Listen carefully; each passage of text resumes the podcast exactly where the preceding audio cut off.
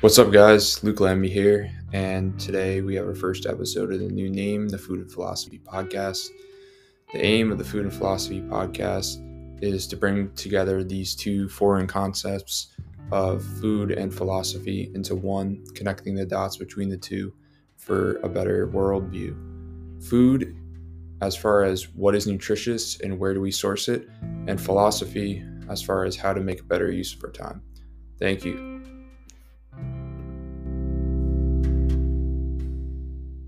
Today's guest is Jay Feldman. He has his own podcast called the Energy Balance Podcast.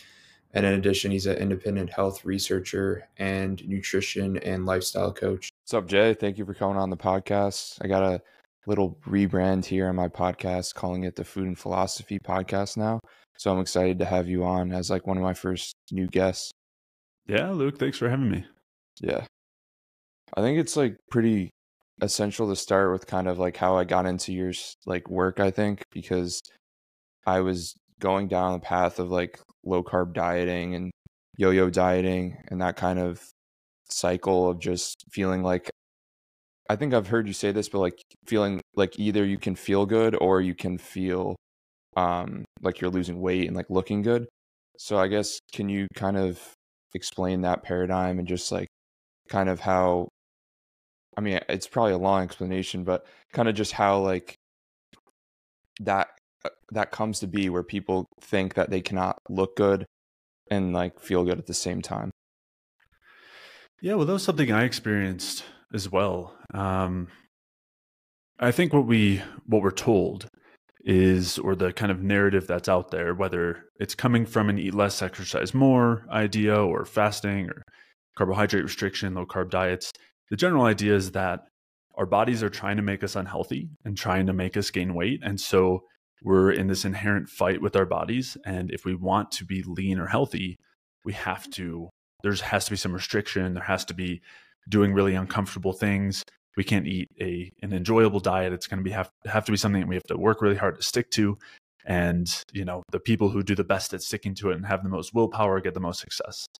And that was totally something I fell into. And I, you know, was fully committed and had the willpower, and um, and ended up being part of the downfall. One of the things that led to the worst outcomes was sticking to those sorts of things, the low calorie diets, the keto uh, type diets, you know, intermittent ketogenic diets, those kinds of things, or cyclical ketogenic diets, intermittent fasting, all those things.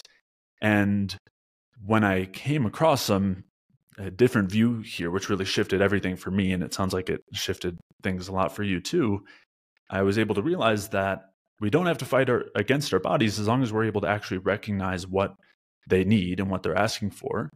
And we can actually live without restriction and eat calories, enough calories, and not constantly be hungry, not constantly be uh, craving carbohydrates, and have our health and lose weight or maintain leanness. And, and so that was a big shift for me, and it, obviously for you as well. Mm. I think one of the things that most people like kind of like argue back and forth about is carbohydrates directly. Like, I think most people kind of agree that like eating, I mean, besides vegans, but most people know like meat is pretty nutrient dense, so it's healthy. But why exactly do you think the low carb people are unable to kind of get wrap their heads around like eating more carbohydrates and specifically sugar? Because I know a lot of people, even if they eat carbohydrates, they'll stick to the non-sugar ones. So can you talk about like just why like sugar is a problem for some people but not others? Yeah, well, so in answer to the first question of maybe why we've gotten stuck, or a lot of the health world has gotten stuck, I mean, I think there is a, you know, there's the hive mind, there's the tribal kind of mind here where everyone is on a certain bandwagon and is, has become inundated with some of these ideas that sugar causes insulin resistance and diabetes and weight gain, you know, the whole carb insulin hypothesis, which has long been debunked for lack of a better word. Uh, th- there's a number of those narratives that I think are just have permeated throughout the most of the health sphere, as you said, maybe vegan and vegetarianism aside. And so it it's takes time to start to shed and shift those sorts of ideas. But yeah, those things are pretty ingrained. And I do think it's very slowly starting to shift. But essentially, I think the there's a couple of conflationary things that are happening. One that I think is maybe one that a lot of that crowd could get on board with is this idea that we have, we're blaming a symptom for the problem. So a lot of people have come to recognize that when it comes to cholesterol and heart disease, for a while, we were blaming cholesterol as a cause of heart disease, and now recognize that that's more of a symptom, right? The cholesterol isn't causing it, and that's not actually the problem there. And so blood, you know, blood sugar levels and insulin are much the same in type two diabetes and insulin resistance, where we're blaming these symptoms of the underlying issue and then saying, well, we shouldn't do anything that raises blood sugar or insulin, in the same way that we used to say, well, we shouldn't do anything that should raise cholesterol. But both of those are totally missing the point, right? Those are just symptoms. And what we really need to make sure that we're doing is fixing the underlying problem, which in the case of insulin resistance is not being able to use carbohydrates well. So coming back to your question of why might some people not do well with carbohydrates, for one, there's a, a type problem. So talking about conflation, we can say carbohydrate and sugar, and that can mean honey and uh, whole fruit, and maybe root vegetables and tubers like potatoes and sweet potatoes. Mm-hmm. To some people, they think donuts and pizza and candy, those are carbohydrates. And the reality there is, candy aside, but when it comes to donuts and pizza, I mean, those things are really not even that high in carbohydrates to begin with. They're typically higher in fat. Uh, but also that, uh, again, we're, we're making some conflations here that anything that is bad is just bad because of carbohydrates or sugar. And we're forgetting things like the influence of the polyunsaturated fats, the seed oils, the omega sixes, uh, you know, wheat, especially the modern wheat and things like that. So there's some of that conflation going on for sure. And so I think that's part of it. But then the other thing that you were getting to is there are reasons why some people might not do well with carbohydrates. And if that's the case, we want to fix the problem. We don't want to just avoid it by avoiding the carbohydrates. So maybe we'll dig into that. Mm-hmm. I also think it's kind of useful to think about like the kind of like the stress, like carbohydrate model where like you're normally pretty um, high in stress if you're like lacking carbohydrates. So can you touch on that, please? Yeah, that was one of the things that was so, again, talking about like new paradigms and new ideas that really flip everything on on their head. I mean, in, in a lot of these alternative low-carb spheres, the idea is that sugar causes inflammation, sugar causes stress, sugar causes increases in in oxidative stress and maybe stress hormones. Uh, but in reality, that's not at all the case. So uh, I would say the most potent anti-stress thing that exists in our environment is carbohydrates. The reason for that often has to do with a relationship with blood sugar, but on a deeper level with energy, where essentially a lack of energy is what causes increases in stress hormones. And a drop in blood sugar will do that as well when we start to shift into the reliance on either fatty acids or producing glucose endogenously from like the, the liver, from gluconeogenesis. Those things rely on stress hormones. And so the best way that we can turn those processes off and turn down the production of stress hormones is with carbohydrates and maintaining a good, stable blood sugar level, and including the production of insulin. Those things are directly opposite. Insulin turns down things like glucagon and adrenaline and cortisol, and along with the carbohydrates, both insulin and carbohydrates together. Uh, and so, yeah, that's that's huge. It totally flipped things on on their head for me. And Uh, also, it's something that everyone can experience, especially at, you know, at some point when you're utilizing carbohydrates well, people will have that experience where they're feeling stressed, they're feeling maybe anxious or irritable, or their mood is low, or their energy is low, and they have good quality carbohydrates, right? We're not talking donuts and pizza. We're talking, let's say, some fruit or honey, and things turn back on and they feel better and they feel relaxed. And that's the turning down of the stress hormones. And we can experience it in that way. It's also shown very clearly in the research where the protective effects of things like adequate carbohydrates is really apparent, and like adequate blood sugar, where you can take, they have these studies where they take rats and they introduce some sort of allergen or irritant. And if they keep the blood sugar low, it'll kill the rats. Whereas if they keep the blood sugar higher, they'll barely be affected. Like they'll be totally fine. Mm-hmm. And that's because of the direct anti-stress and protective effects of having fuel on board. And especially carbohydrates is that fuel, since that's really the optimal fuel source, I would say, which I know is another controversial statement to make yeah. these days. So even though carbohydrates might be the best fuel source, I think a lot of people kind of have a problem that if they start eating them, they think that they're like unable to stop eating them, or they're eating too much carbohydrates, um, specifically like sugars, like honey and stuff like that. So how exactly do you think, like, do you think that is a problem to be eating a lot of carbohydrates? And also, um, how would you tell someone who's like eating too many of them to like cut back, or what, what, what would you say to them?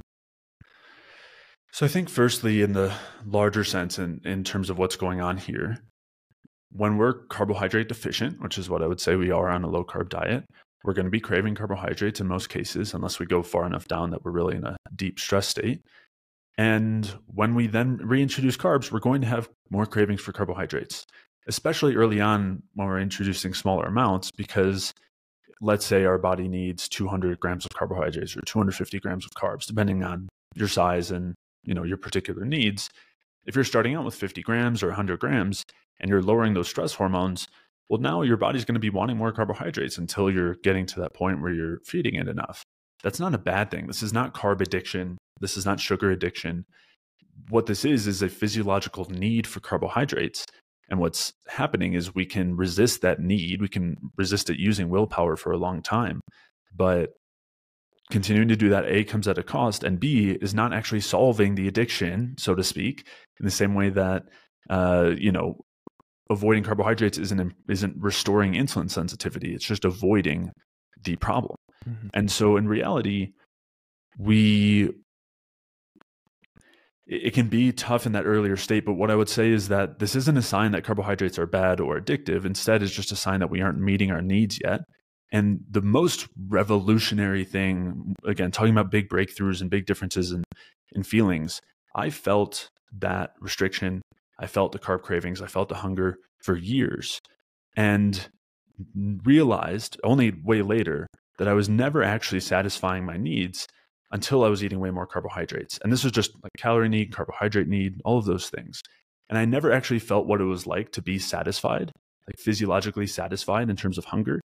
Uh, for, for like, I didn't even know that I never felt that feeling. I would be able to, you know, binge and eat a dozen cookies or a loaf of banana bread or whatever it was, and be physically full, but still want to keep eating more. Like mm-hmm. that, that physiological need was not going anywhere.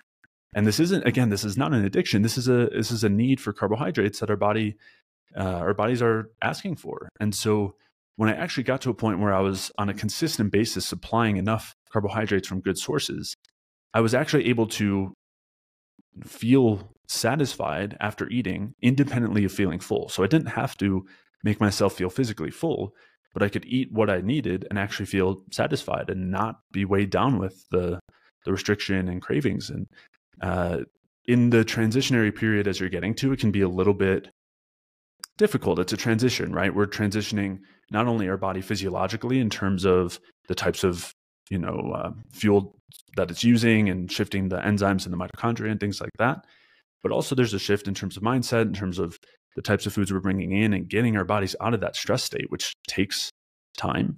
And yeah, there's a transition there where I normally recommend trying to take it slow, trying to introduce the carbohydrates slowly and carefully and consistently, because it's the way to do it that's going to result in the least likelihood of issues or weight gain. But for some people, it's, and myself included, it's way easier to bring them in on a quicker basis. And normally, if there is any weight gain at that point, it will come off after. But any weight that we've lost on a low carb diet is essentially like it, it's a debt, right? We're, we're taking out a loan. This is borrowed time, just like on a yo-yo diet, like on a low calorie diet. It's, it works until it, we can't stick to it anymore. And then our metabolism has dropped so much that we regain that weight and more. Mm-hmm. And so what we're trying to do, if you're at that low point where you've already lost the weight, we haven't done it in a healthy way. We've done it through a lot of stress, and we've turned down our metabolic dial to do so. So we're going gaining a little bit of weight to get back to a better metabolic state before losing it again is probably a is probably a healthy way to do it. And that's probably going to be an inherent effect here. And that's all right. Uh, one thing that I think can really help there is just keeping that long-term in mind. When we're doing something that's sustainable and comfortable and feels good and improves our health, this isn't something that, that we're forced to make sure that we get to the end result in two months or three months, because this is something that is going to feel good lifelong and help our health in every way and our weight. So that, sure, maybe in two months or three months, we haven't hit our weight goal yet, but maybe that's a year or two years. Maybe it's a slower process, but it's healthy and it's sustainable. It's not something where you need it to happen now because you can't keep doing it. It's something that is actually going to be a lifelong situation so that you can stay at that goal weight. You know, you mm-hmm. can stay at that healthy uh, weight. So. I like how you said it's like more healthy and sustainable, because as you go like through the process of eating more food, you're actually feeling a little bit better now that you have more food on board. You don't feel like you're starving yourself. And I think it's also important to note that when you were in that transitory state, you were eating like upwards of like five hundred or more carbohydrates, but now that's like a little bit like reduced. So can you talk about like when you started eating more carbohydrates, how many you started with, and then how many do you eat now, if you had to guess? Yeah, sure. So when I first, so I was, uh, I mean, I was pretty active at the time, uh, both weightlifting and also biking. I was in college, so, you know, biking to and from classes and things. This was, you know, nine, ten years ago. Mm-hmm. And so I was relatively active and in the gym and had a decent amount of muscle mass. Uh, but I, when I first started bringing the carbs in, I mean, I slowly ramped it up. And initially, I had a pretty intense fear, or I was taught that fructose was really harmful. So at first, I just tried increasing carbohydrates, mostly from starches and glucose sources. And then that didn't go so well. I didn't feel as good. I had a lot of digestive symptoms. I did put on some weight.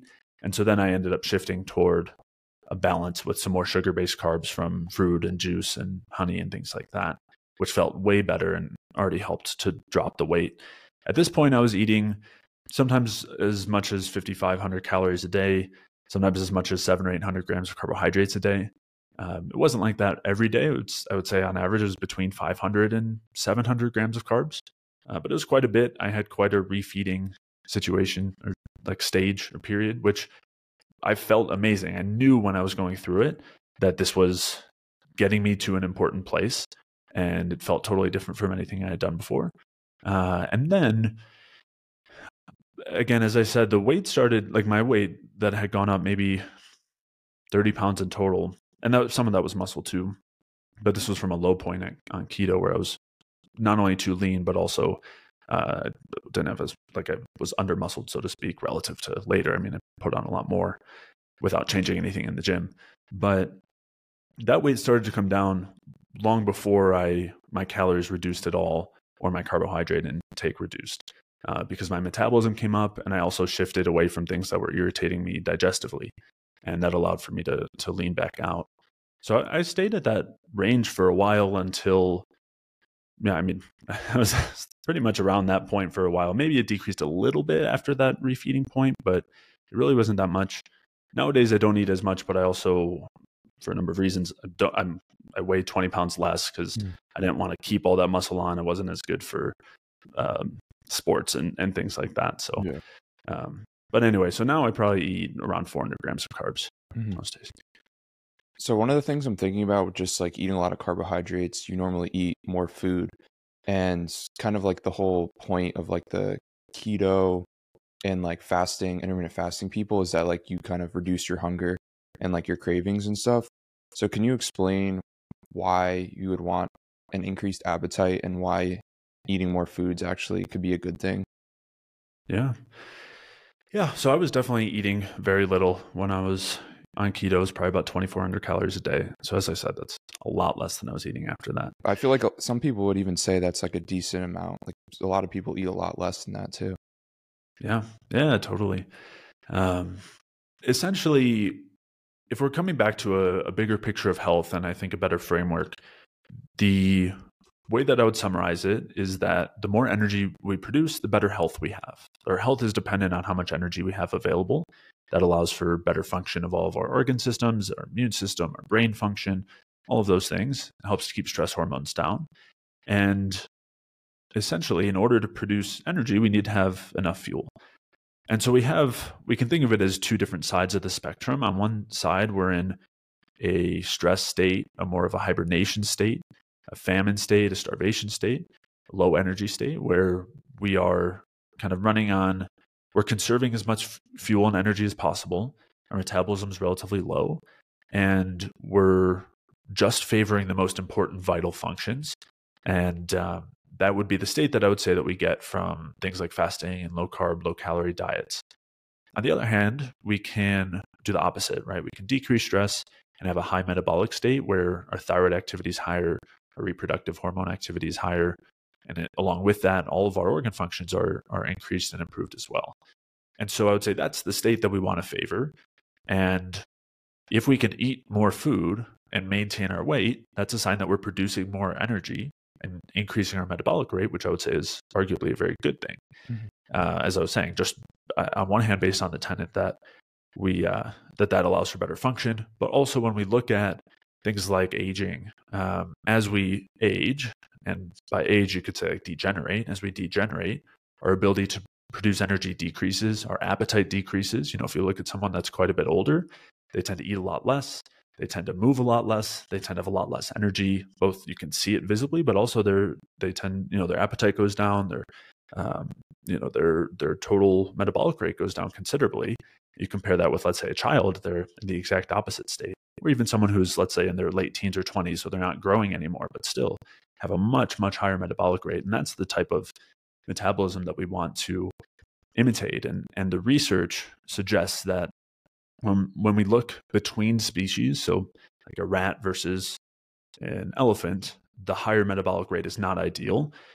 This is be, this is due to details of the physiology where something like a, a rat or a mouse, they have much less efficient energy production, so they're just wasting a lot of energy. But when you look within a species, like between all the rats or between all the dogs or all the elephants or all the humans, the ones that have the highest metabolic rates are the ones that age the slowest and live the longest. And that's because you have a relative constant in terms of the efficiency of energy production. So that's part of where the some of the conflation comes from, is there used to be some ideas that the faster our metabolism, the faster we age. This was based on some extrapolated ideas based, you know, out of the Industrial Revolution, looking at our bodies as machines that will just wear down over time. And looking at some of this research where, you know, you look at a mouse that has a very high metabolic rate for its size, and it doesn't have a long lifespan compared to a larger mammal. But again, there are some confounding variables there that weren't accounted for. And as we've now looked and accounted for those things, we actually see that it's the higher metabolic rate that does much better, lives longer, and ages slower. Mm-hmm. So if the goal is to increase like the metabolism pretty much, how would you go about doing that? And then what are some of the things that would slow down your metabolism? So I think it's easier to start with the things that slow it down, because in general, if we are providing what's needed and there aren't blocks on the system, the energy production is free flowing. We're streaming that energy through and producing a lot of energy. So as long as we take the blocks out of the system and we provide the resources, we're kind of good to go. Some of those blocks, we've mentioned a few of the most common being caloric restriction, like under eating, uh, fasting, low carb diets. Uh, those are some of the most common, and that's because they all signal a stress state that tells our body to start to conserve energy, because we don't know when we're getting more food, or we don't, we aren't in an abundant environment that has a lot of carbohydrates. So that's th- those are some of those breaks. There are some other things that inhibit our metabolism or that inhibit our ability to produce energy. As I was saying, this could be things like nutrient deficiencies. It could also be certain things that interfere with our capacity for energy production. One of the ones that's starting to gain a little bit of recognition is the polyunsaturated fats, although I don't think they're gaining the recognition for this reason. Hmm. But essentially, the more polyunsaturated fats that we eat, this is the omega sixes and omega threes, the less efficiently we produce energy. Not to mention, they're also very susceptible to damage, which is not ideal for energy production or for other reasons. And that would be one of the main ways that we could slow our metabolism down, is by consuming more of these. And when we come back to that research looking at lifespan and aging across species, this is the one thing that has been found to be the biggest factor between species. When we look at the difference between rats and dogs and apes, for example, the higher amount of the polyunsaturated fats and the more unsaturated the structure of the cells are, or the structure of the mitochondria are, the faster the aging, the faster uh, or the shorter the lifespan, and the less efficient the energy production. So the slower the metabolism, essentially, or the problem there is it's less efficient metabolism, but they have to burn a lot of fuel to make up for that. So a mouse has a high metabolism, so to speak, but it's because they're wasting a lot of energy with inefficient respiration due to all of the unsaturated fats in there. uh, that they maintain in their mitochondrial membranes and, and plasma membranes. And so zooming back out, consuming these fats is a really good way to interfere with our ability to produce energy and lower our metabolism. Mm. We also see this in different species where polyunsaturated fats are required for hibernation. So if we look at bears or uh, other animals that hibernate going into the winter, they tend to consume a lot of nuts, seeds, or in the case of bears, also a lot of salmon that are very high in the polyunsaturated fats and help to slow down their metabolic rate. And if they don't have the function of the omega sixes, for example, they won't be able to hibernate. Um, squirrels, while they don't hibernate, they put on a lot of weight and still slow their metabolism for the winter. Again, eating lots of seeds like acorns, things like that. So this is also the general function for polyunsaturated fats in animals. And in the actual foods that we get them from as well, the polyunsaturated fats work as a hibernation sort of uh, function and to slow the metabolism. So in the reason why we have higher polyunsaturated fats in seeds and nuts that are in cold temperatures is because they need to be able to make it through the cool winter and into the spring where they can then germinate in, in coolish temperatures. When you look at the seeds and nuts from more tropical regions, like let's say coconut or cocoa, like chocolate, uh, those fats are much more saturated. They're very, very low in the polyunsaturated fats. And this is because for warm, high metabolic uh, regions, we don't want to have a lot of polyunsaturated fats. So with the idea that we want to keep our metabolism high, we generally want to avoid or minimize the polyunsaturated fats. It's a really big one. And then there are a number of others. One other that I think is really important to highlight is different toxins. And I, we have to be careful with the word toxins because I'll kind of clarify what I mean by that. But certain toxins that are produced by bacteria uh, or other microbes in the intestines, in the gut. And so these microbes, especially when we have excessive amounts of them or we feed them excessively, they will produce large amounts of toxic components and byproducts. One of the most noteworthy or that's important to highlight is called lipopolysaccharide. It's also known as endotoxin. And this is something that will directly interfere with our capacity for energy production. So if we are consuming a lot of hard to digest foods, and those are feeding bacteria, or if we're not breaking down the foods that are coming in very well, or if our motil- motility is slow and that's led to overgrowth of bacteria, a number of other factors, if our stomach acid is low, things like that, that will lead to excess bacteria and excess bacterial toxin production, which we then ends up entering into our bloodstream and interferes with our capacity for energy production. It drives an inflammatory state, a high stress state. There's a number of other things too. We can talk heavy metals or, uh, you know, poor sleep, any sort of stress will tend to interfere with our capacity for efficient energy production. But when it comes to keeping a high metabolism, having really good gut function, avoiding the polyunsaturated fats, doing the opposite of low carb diets and fasting. So eating consistently, getting enough carbohydrates in and calories in, those are some of the most important things. Mm-hmm. uh, making sure we have enough nutrients, of course, too. Um, one of the things I kind of wanted to touch on was just kind of like the calories in, calories out paradigm and how people think that I don't know, like I'm going to go on the treadmill, burn this many calories, and then I can eat like a certain amount. And I've heard you say that actually like watching like a stimulating movie could have similar effects as far as caloric burn as moderate exercise. So can you explain just like how your brain like burns calories too and how like, I don't know, just how, how it's kind of idiotic to like think that you can just go on a treadmill and then it's just like a math equation pretty much. So can you touch on that, please? Yeah. So the biggest issue with looking at it as a math equation is we're ignoring that our bodies aren't just calculators. They aren't just calorie calculating machines. It's not, we're not in the Industrial Revolution. We're not just some man-made machine.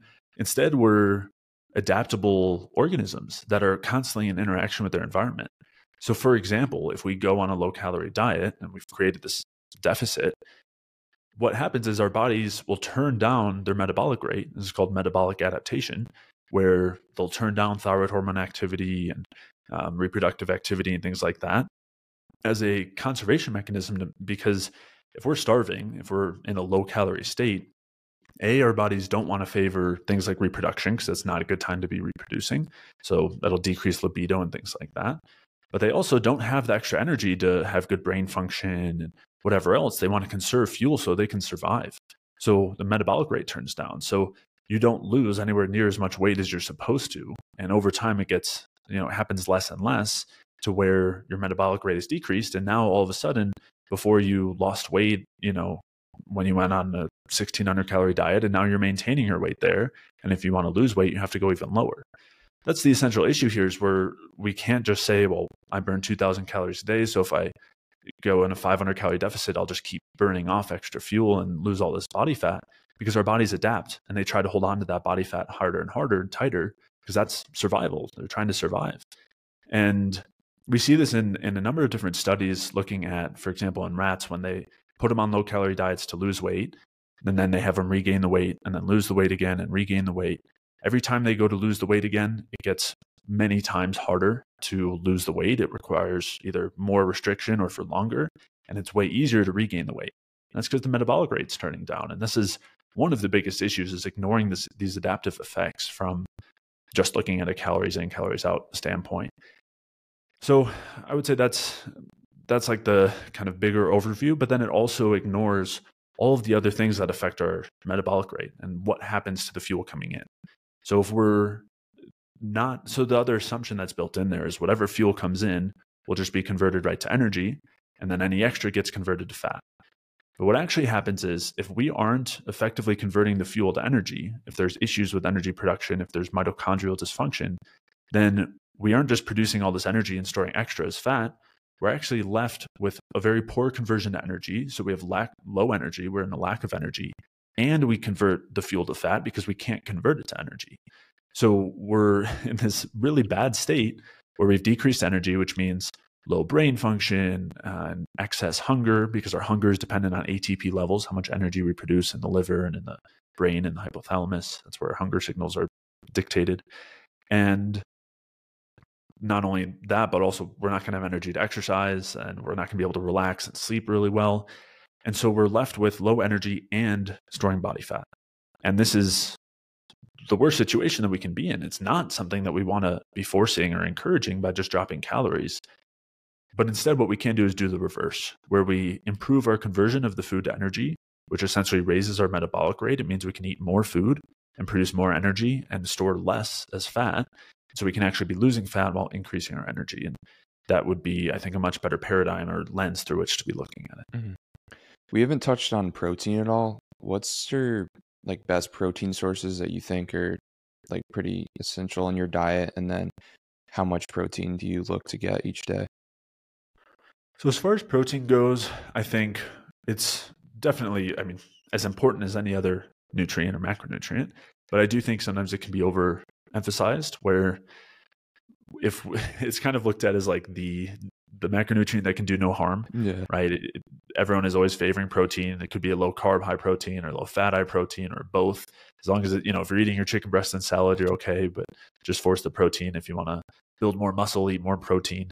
I, I think it's, yeah, it's it's overemphasized, and uh, we can maybe dig into the issues with those ideas. But essentially what I would say is, when it comes to our protein needs, we typically aren't going to benefit from getting any extra. Essentially, like, protein is a building block for all of our tissue, our skin, our muscle, bone, all these things are made up of protein and other things. And we have needs for protein, but we don't need anything beyond what those needs are. If we have enough of the resource, we have enough of the building blocks, it doesn't help us to have more. Um, it's not going to help us build more muscle or something like that. The amount of protein, unless we're really not eating enough, is almost never the issue there. Instead, the issue has to do with the hormonal state. If we've got a lot of cortisol, it's going to drive protein breakdown, um, or if we're not getting enough stimulus, or if we're you know low in the reproductive hormones like testosterone, those things are going to more regulate muscle growth, let's say, rather than getting extra protein, as long as we have enough. So that's kind of the general framework. And we want to be careful with too much protein for a couple of reasons. One, it can, I would say one of the main reasons is it tends to lead to a lower calorie intake. It's very filling, and we don't convert it to glucose very efficiently. We lose a lot of energy when we do that. And so if we want to go on a low calorie diet, jacking up the protein is a really easy way to do that. But we, as we were talking about, we don't want to be on a low calorie diet. We want to increase our metabolic rate and produce more energy and feel better and improve our function. And so having excess protein tends to interfere with that. Uh, there can also be issues digestively, where if we're getting too much protein and not able to break it all down, it can ferment in the colon and lead to the production of some really harmful bacteria. So that's another factor to consider. When it comes to those needs, for most people, I recommend a range of zero point six to zero point eight grams of protein per pound of ideal body weight. So that tends to be lower than, you know, one gram per pound or other things that are sometimes recommended.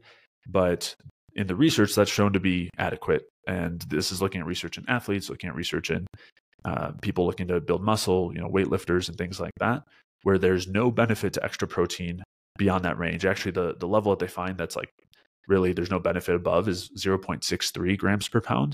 And then there's just a little bit of a buffer there just in case. But it, we're really not going to benefit from extra protein. If we're getting any more, it tends to just come at the cost of getting carbs and fats, which we need to produce energy mm. and hormones and things like that. So that would generally be my uh, amount recommendation.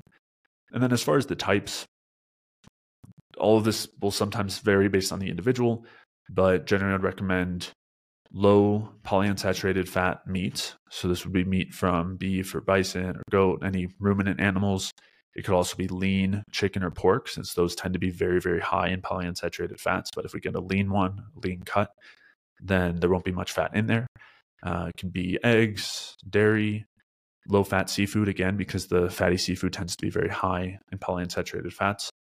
So those would be the typically the main protein sources that I would suggest. Mm-hmm. And uh, yeah, did that cover it all? I think those. Yeah, I think that's a good protein breakdown, because I know a lot of people on like Twitter and other social media platforms were having like a little bit of a debate on like the Fairlife protein shake, but it seems like you wouldn't be that big of a fan since you since you only want to like get a certain amount anyway. You're probably not going for that maximum forty-two grams for each bottle.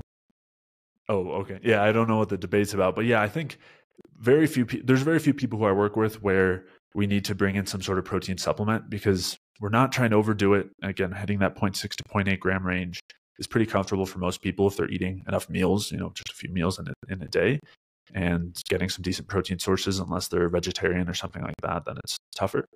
Um, the only other caveat I would say is that there's also differences in types of protein, and it's really important to get enough protein from connective tissue. So this would be collagen and gelatin. You can get those as protein powder supplements, or uh, from bone broth or meat that has more of the gelatin in it, which tends to be the tougher cuts like roasts and uh, shanks and things, which if you slow cook them, they're really tender, and those tend to be higher in the connective tissue. So it is important to get that as well. But uh, yeah, it sounds like the Fairlife shake, shakes or drinks are probably unnecessary. I don't know what else is in there. But. Yeah. The debate was pretty much like one side was saying like, oh, just have like normal milk and honey. And the other group was like, no, we need the forty-two grams with all the artificial sweeteners and everything else that's in it. But I, I think it would also be kind of useful to touch on like calcium, because I know you've talked about that before.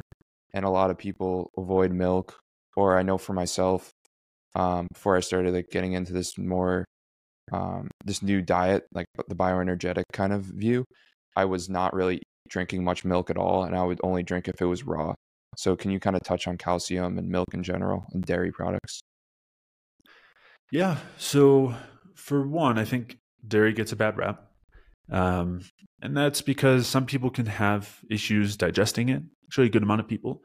But A, we can typically improve our capacity for di- uh, for dairy digestion and reduce our immunoreactivity if that's an issue, which is, I think, a much rarer issue. Normally there's a lactose issue. Um, but essentially what I would say is dairy is a really great food. So it has a bunch of micronutrients that are tough to get elsewhere, calcium being the main one, but it's also a good source of things like potassium as well, which there are a lot of other sources of potassium, but um, it's a good source of a bunch of different vitamins and minerals, as well as uh, as well as decent protein, fat, and carb source as well.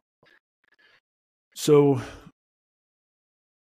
what I would say when it comes to dairy is we do want to be careful. Some people get excited about the, the idea of bringing dairy back in and just hop into lots of milk. And that can go really well for some, but for others, if they aren't digesting that lactose well, then instead of them breaking it down and absorbing it, it ends up feeding bacteria, tending to lead to a lot of digestive symptoms like bloating, gurgle, gurgling, gas, um, irritation, and also often weight gain as well. So it's one that we want to be careful with, introduce slowly, try different types and see how we respond. Some people do a lot better with A two versus A one dairy due to the reactivity to casein uh, or the type of casein. And so, yeah, it's something that could be a little bit trickier. It's much easier to say, just eat some some meat, like fewer people are going to have issues there. But yeah, I'm a big fan of dairy. I think it's when we can get to a point where we can introduce it and do well with it, it's a really helpful food group to have. Um, normally it's easiest to start with something like hard cheeses, which are going to not really have any lactose. And you can use that as a test to see how you do with A one versus A two cheeses. Uh, but that way you'll still get things like the calcium and the protein and things like that. Mm. Uh, and then you can try to branch into other types potentially. Uh, one of the food groups we haven't touched on yet is vegetables. So can you kind of dive into if you eat any vegetables, or if you do, which ones you would recommend eating? Yeah, so vegetables are in some ways in that similar category to protein, where it was kind of like protein and vegetables always had the like a clear uh, conscience, right? Like you could eat as much of those, there's never anything negative. Although that started to shift in the alternative sphere as the low carb, not as much paleo, but once we got into keto and especially carnivore, there was then a lot of negative ideas around uh, plants and plant foods and vegetables.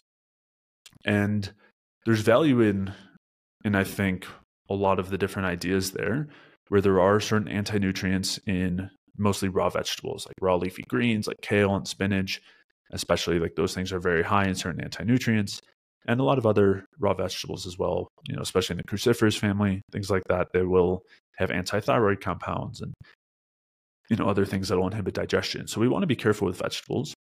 However, if we're cooking them and we're okay with the fiber in there, meaning that we don't have any microbial overgrowths or imbalances, then I think it's really helpful to have some amount of vegetables.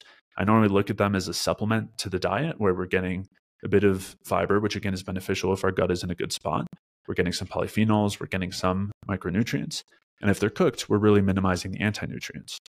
So I think most people, when they get to that point, are totally fine having, you know, a serving of vegetables alongside their their dinner, right? As long as they're not focusing on vegetables as like the mainstay of their diet.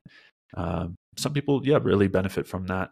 I also think we can generally be totally healthy without them, mm-hmm. but I do think it's helpful to get a fiber source, whether it's from whole fruit or root vegetables or like more classic vegetables, uh, to help support the microbiome in the gut if, like, once we get to a healthy spot with our microbiome. Mm. One of the concepts I've kind of heard you touch about that I never really thought about was like the food supply and just how it's not that good, because a lot of foods are like, I don't know, filled with toxins and stuff like that. So how would you recommend people get the best quality food for themselves and their family? Yeah, that's a tough one. Um, you know, depending on someone's circumstances and what they can afford and what's available.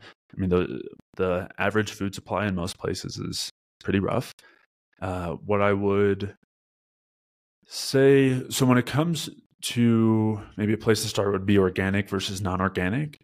You can look into which produce is most important to be organic based on the pesticide use. So E W G has like a clean fifteen list and a dirty dozen list, which discuss which produce we especially want to make sure we're getting organic and which ones it doesn't matter as much because there's not so much pesticide use. So it's one thing to consider. Uh, it's just a starting place, especially if you can't afford for everything to be organic and maybe you don't have it available. So that information is helpful to have. I think that there's there's some other places where we where like quality doesn't matter as much. So for example, if we're talking about meat, if we have really well pastured chicken that's not fed grains, uh, then the polyunsaturated fat level will be much lower. So that's a situation where it makes a big difference. Same thing with chicken eggs. Whereas with meat, with beef, if it's grass-fed versus grain-fed, it's not really going to affect the fat composition and generally doesn't matter quite as much. Mm-hmm. So if we're looking for a place to maybe save a bit of money, like we can get non-grass-fed beef, and that's generally okay if we need, you know, as far as those choices go. So it really depends on the food group. I would say in general, if we can get local grass-fed, pasture-raised meat, that's best. Same thing with dairy. But again, uh, if we don't have that available, conventional dairy is not going to have an issue as far as the fats go. Um, there's still other concerns like humane concerns and things like that that are totally legitimate. But as far as the nutritional side goes or the health side, that's where it matters a little bit less. Um, when it comes to, you know, juices, and fruits. Again, same thing. It depends. Some of them, there's a lot of pesticide use. So I wouldn't be getting non-organic berries because A, they're not going to be that dense in carbohydrates. So we don't need them as a carb source. And B, there's generally a lot of pesticide use. So we, if we're going to get our uh, berries, I would say it's important to get organic, or we can skip it and go toward other uh, fruit sources that are maybe going to be more dense and maybe don't have to be organic. But in general, I would lean toward organic produce when possible. It's generally going to be better quality. It's generally going to be picked when it's ripe, generally going to be grown in the right season, and have more nutrients as well, as well as fewer anti-nutrients, which not only exist in the vegetables, but can also exist in unripe fruit as well. So there's a lot of different considerations there. You could also consider, as I was saying, seasonality and ripeness, which not only varies with organic versus non-organic, but also just the quality of produce you have at any time. And so if you don't have good quality ripe fruit available, you might want to lean into dried fruit or frozen fruit or fruit juice, mm. all of which can be picked when they're ripe and then stored. So that way you can get the ripe fruit with, you know, it's just not fresh, but still get all those same nutrients and get the good carbohydrates and things like that. So yeah, I guess that's a few considerations. I don't know if you had any more specific things in mind. No, I think that that touched on it. Um, as far as like cooking oils, which ones do you think are the like mainstays in your diet? Because I know I've kind of transitioned from like the, the P A M oil spray a few years ago, which is definitely not one of the options we would recommend, but then animal fats, and then now like coconut oil and other others. So what would you recommend? Yeah, so we generally want to favor very low P U F A fats. And when it comes to cooking, I would try to favor more saturated fats. So beef tallow, coconut oil, and butter or ghee would typically be the best options.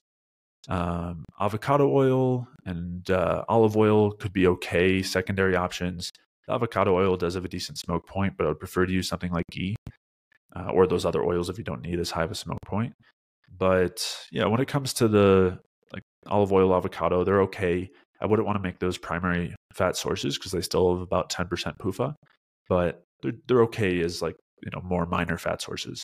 And macadamia nut oil, I probably wouldn't cook with, but it is mostly just monounsaturated with nearly no P U F A. So that's an okay fat source as well if you need uh, another fat source that's not a saturated fat. But yeah, generally when it comes to cooking, we could keep it simple. Butter and ghee, uh, coconut oil, mm. beef tallow, or other tallow. Mm. One of the last things I wanted to touch on was just like stress in general and whether or not it's like adaptive or not.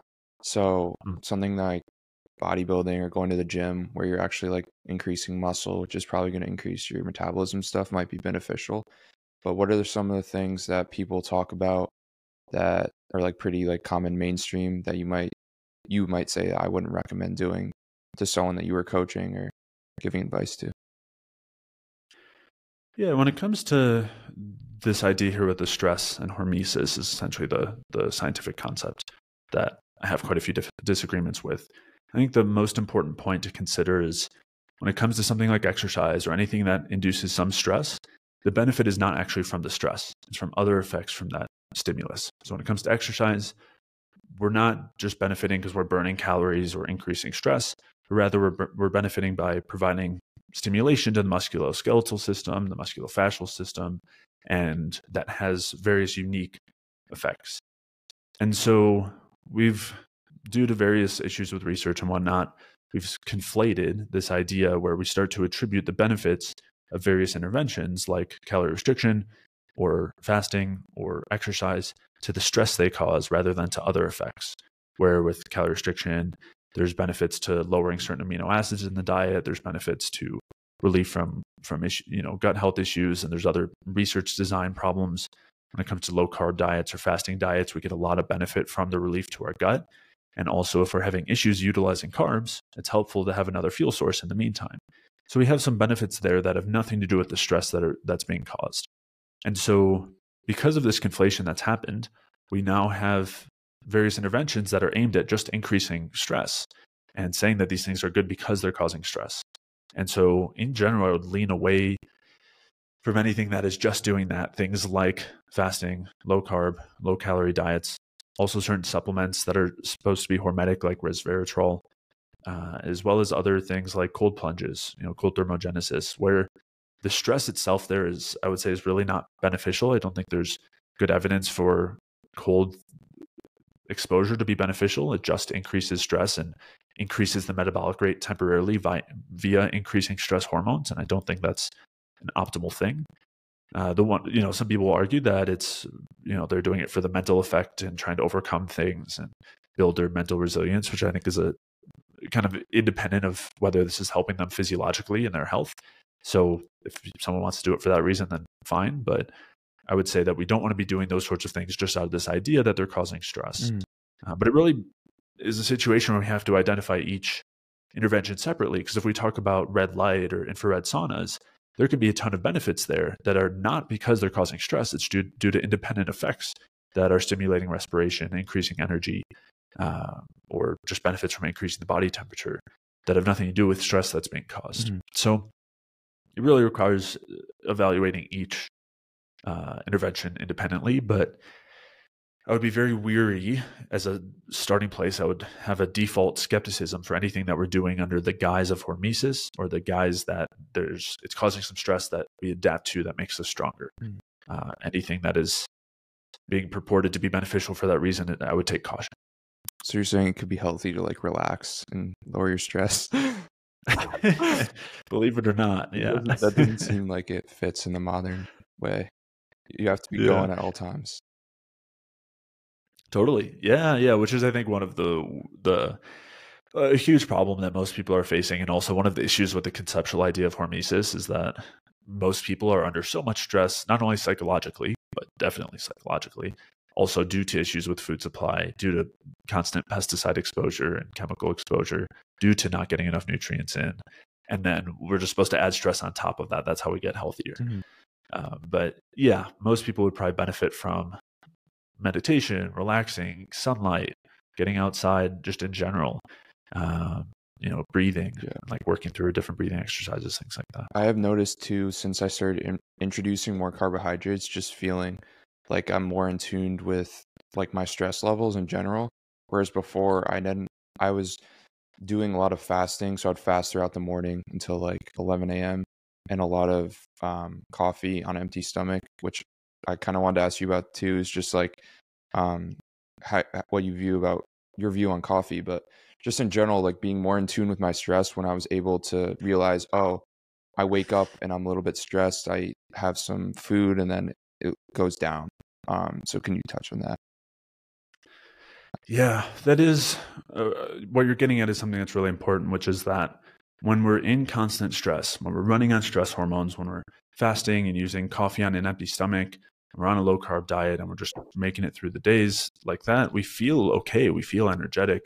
We don't realize that we're running on stress hormones sometimes mm-hmm. until we don't, or until we do, where sometimes it gets to a point where it leads to insomnia and it leads to inabilities to relax and it leads to low libido and issues like that. And then we're starting to recognize that there's some excess stress going on. Uh, or we start to shift out of that state, and then we can actually recognize when we go back in it, you know, so bringing the carbs in, we start to shift out of that stress state. And then if we try to have coffee on an empty stomach, we'll realize, wow, I'm really jittery and I'm anxious and irritable and I have high stress hormones right now. Or if you just go a really long time, or maybe even not that long, if you go a while without eating, you realize, wow, I'm not feeling as good. My energy's a bit lower. That's not a bad thing. It means that your body's asking for more fuel, and that's how we keep our metabolic rate up. So yeah, there's a, a big shift that can start to happen. And when we start to notice that shift, it tends to be a really good sign in terms of the healing journey. It tends to mean that we're really shifting out of that stress state, which sometimes can take longer than others. But yeah, it's a really important distinction. And along with the whole inducing stress paradigm, the hormesis paradigm, I mentioned breathing. And one, one thing that's important to mention is a caveat there, or a, a really clear distinction. If we're talking about something like Wim Hof breathing, Wim Hof breathing is intentionally done to increase stress and hypoxia. And this is well recognized in the research looking at Wim Hof breathing, is it increases adrenaline dramatically, it increases stress hormones. And this is by causing hypoxia because you blow off all your C O two, and C O two is necessary for our cells to get oxygenated. So when we're talking about breathing for relaxation or for health, we want to be doing the opposite of Wim Hof breathing, which is like hyperventilation. Instead, we want to have really slow, controlled, gentle breathing, especially nasal breathing. Uh, there's a method of breathing called Buteyko breathing, which is oriented toward increasing the retention of C O two, of carbon dioxide, which helps our oxygenation. That would be a method that I would you know, recommend looking into for anyone who's interested. But again, just a important that, you know, recognizing how much this hormetic, the hormetic ideas are seeping into every area of, uh, of health. Yeah. So it seems like it's mostly like trying to find ways to affect stuff as far as like increasing stress when it should have just, we should have just lowered our stress to begin with and not had to deal with doing all these extra things. But I think yeah. what happens is a lot of people get to that point where they just feel so out of touch with health that they need to like kind of do something extra, like kind of like a, a last ditch effort. I know for myself, it was like a lot of like, just like dent, like really strict, like core, caloric restriction, because for eighteen years, I had been in such a horrible place. So is your suggestion pretty much like, if someone is in like that bad state of health, to just think about the long-term strategy and just keep going like one day at a time pretty much? Definitely. Yeah. I mean, it can be, we might, we want to be feeling better. Like we definitely want to be feeling better. We want to have improvements as we're going, and we should be noticing improvements even in the short term, but it's not a, what we're not looking for here is a short-term fix. Normally short-term fixes are not long-term fixes. Normally they're the opposite of long-term fixes. So with any long-term fix, there's going to be a transitionary period. Things aren't going to typically flip around right away. We're talking about slowly building up our health. And so, yeah, keeping the long-term in mind, you know, one day at a time, there's a number of different things like that. But ideally, most people are feeling better and feeling different immediately. It just might take some time to get all the way there. Mm. All right. Well, thank you, Jay. I hope some people can, I don't know, take this, and two old, two guys who used to be low carb, maybe convince some people to try eat some carbs again, start to feel a little bit better. But thank you for coming on the podcast. Yeah, Luke, thanks for having me.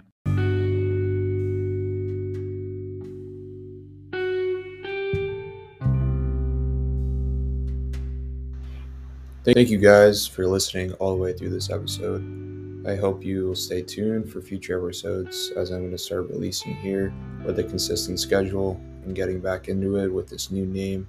It's really got me fired up to start helping people out. So if you enjoyed, leave a five-star review. If you want to get in touch with me, you can in the comments below, or with a Instagram or Twitter message, or you can tell a friend, or just shoot me a D M or whatever. Peace, guys.